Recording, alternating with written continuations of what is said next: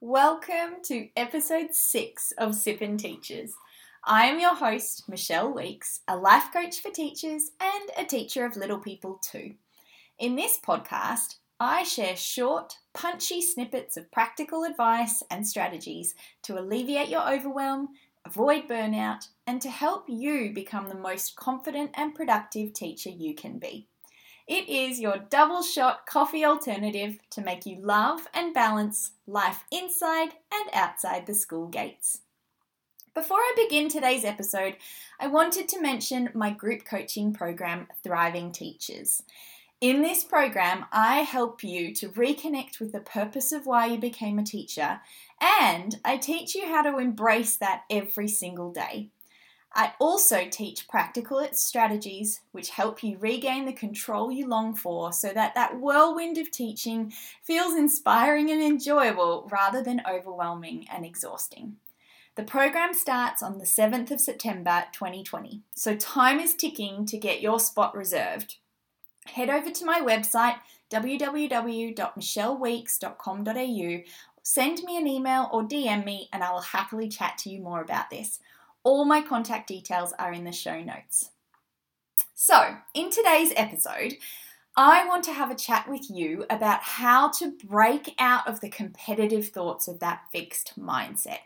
So, do you ever find yourself having those thoughts throughout the day of, but Jenny's classroom is so much prettier and more organized than mine? Or, look at how settled and in control Jasmine's class is.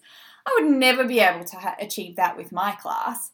Or that brutal fact of, oh, I'm just not as good a teacher as Jess.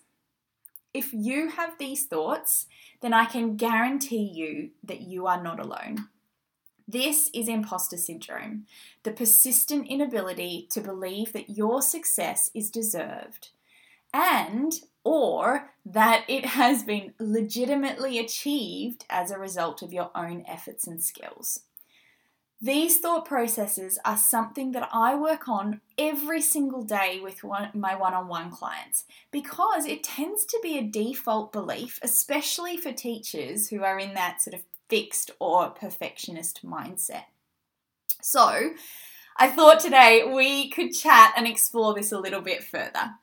I guess when when we're in that really fixed mindset, we feel threatened by the success of others.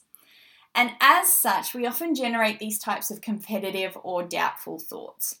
It becomes that me versus them situation. So that really ultimately leads to us questioning our worth or our belief that we deserve the success and, and the achievement of great things. So when we're in that fixed mindset, we basically believe that our potential is capped and the traits that we have are fixed. And so as a result, we can't really possibly deserve that praise that comes our way because we just aren't innately enough. So, to diverge a little bit here, I wanted to remind you that we as teachers, we teach our students to be in that growth mindset all day long. And that amazing book, Mindset by Dr. Carol Dweck, is something we've all read and we all know intellectually about the growth mindset, but somewhere in the process, there is a disconnect. That disconnect is between us teaching our students to embrace growth mindset and then us actually applying that to our own lives.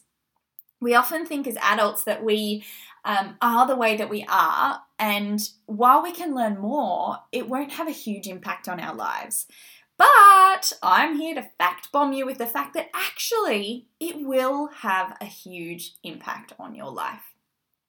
Breaking our competitive and doubtful thought habits purely comes down to us embracing the growth mindset. It's simples.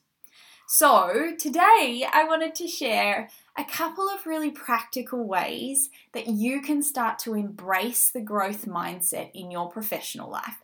But also, as is always the case, I want to remind you that these are totally applicable and encouraged in your personal life too.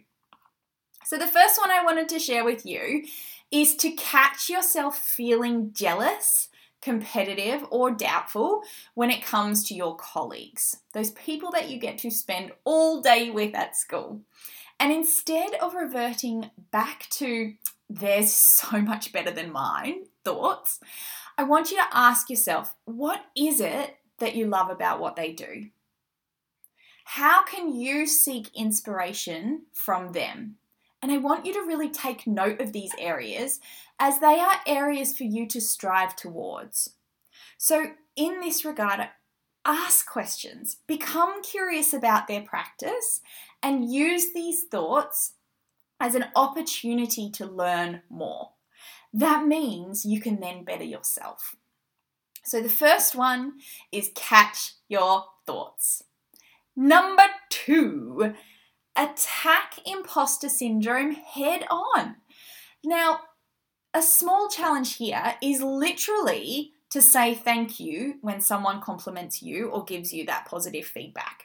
Now, this is still something that I work on actively because it is a really tricky thing to do when you have been in that sort of reactionary response of downgrading the compliments or saying something to the contrary. I just need you to stop there and say thank you when someone gives you that feedback. This is a really hard habit to break, but there really is no need for us to retort with some kind of negative comment about ourselves. Okay, so in this place, saying thank you also actually places value on the other person's feedback. So it's not all about you here. So instead of shutting it down, they actually get the chance to share what they think about you. So allow that to be something that is heard and valued. Now, number three. This one is possibly my favorite ever. It's begin changing your inner talk. Little affirmations like, I am the kind of person who deserves this praise, or my effort is not wasted, or I am on a path of growth. My unique traits are the basis for my fabulous connection with my students. By kind of beginning to rewrite the thought habits in your brain, this can lead you to reacting to and interacting with opportunities and experiences and people in your professional but also your personal life with so much more presence and so much more confidence and so much more joy. So, to recap those three strategies to get you to embrace that growth mindset number one, catch yourself feeling jealous, competitive, or doubtful and use that as inspiration. Number two, attack imposter syndrome head on. And that little challenge of actually saying thank you when someone gives you a compliment or provides you with positive feedback. And the third one, begin changing that inner talk. Start to see yourself as the kind of person who deserves that praise. If you start with these little simple strategies and look at implementing them consistently in your day, you will really start to feel the benefits of breaking through that competitive and doubtful thought process. And really, those are based in the fixed mindset. So you will start to embrace your life more in the growth mindset. So, in light of keeping this podcast short and punchy,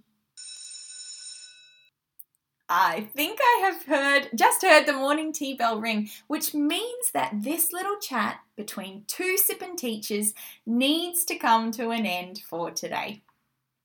Between now and when we cross earpads again, don't forget to remember your why and appreciate all the little and big joys in your day. If you would like to contact me further to discuss any of the topics I share, please either send me an email to hello at michelleweeks.com.au, check out my one to one coaching program for teachers called Unfrazzled, or my group coaching program starting on the 7th of September called Thriving Teachers, or you can just contact me and follow me on Instagram at michelle.c.weeks. Chat to you soon.